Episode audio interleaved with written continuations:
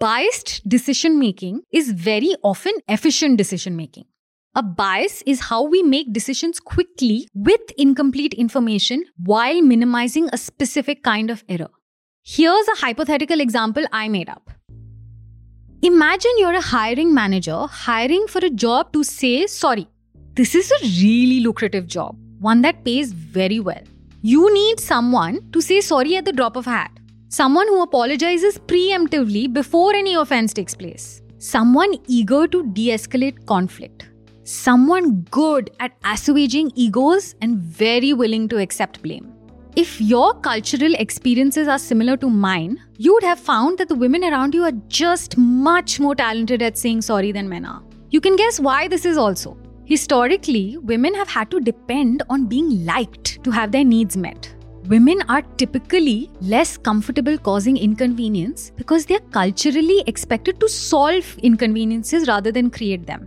You hear women at work apologize for disagreeing, for standing their ground, or sometimes as a prologue to perfectly reasonable sentences. For years, the sorry executive on your payrolls have been women. And in your experience, women have done this job well.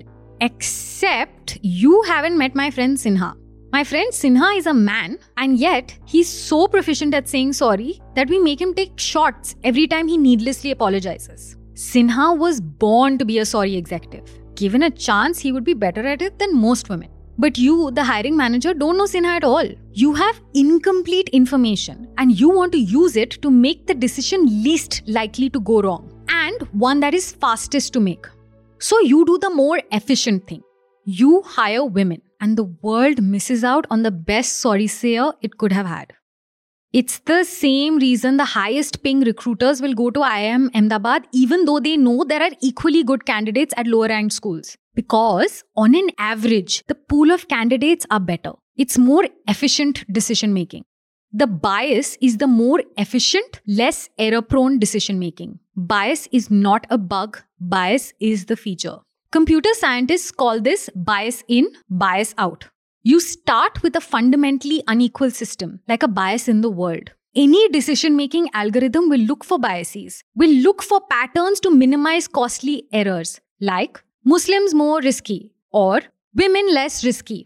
The final decision will be a response to the biases. When the phone um, you know, detected through you know its sensors a, a bump, um, then it would it would give that information to you know the the city department responsible for tracking and fixing potholes. Um, and what they found out was that uh, since the usage of like both smartphones and apps in this particular app was not distributed evenly across societies um, across across the city it was really the affluent people who were more likely to use smartphones and that particular app and thus were more likely to benefit from uh, detecting and fixing potholes. So in these ways just you know that hasn't it doesn't have to do with like the ai or the algorithm itself. It has to do with the way the ai or the algorithm is actually being used by real people um, and that can lead to these unequal or inequitable outcomes what if we just hid all sensitive attributes like race or gender? What if we ensured the algorithm was unaware of these attributes? Would that make for less biased decision making?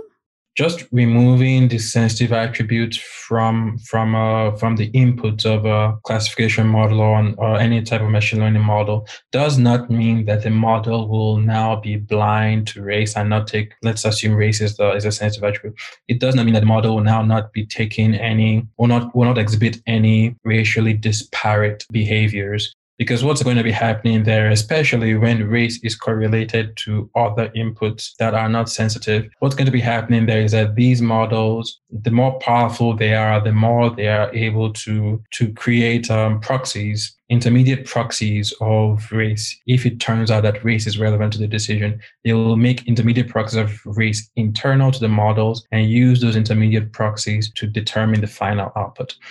So then how do we make our algorithms fairer? How do we debias systems that were built to sniff out biases where we can't see them? In fewest possible words, we layer on a second objective. When we do this, when we layer on a fairness objective, our fairness levels will improve, but our accuracy levels will also drop. Not always, but most of the time. That was just a sneak peek because this episode is behind a paywall. If you want to hear the entire episode and more amazing podcasts like Let's Talk About and NL Hafta, subscribe to Newslaundry. Support independent media, support Newslaundry.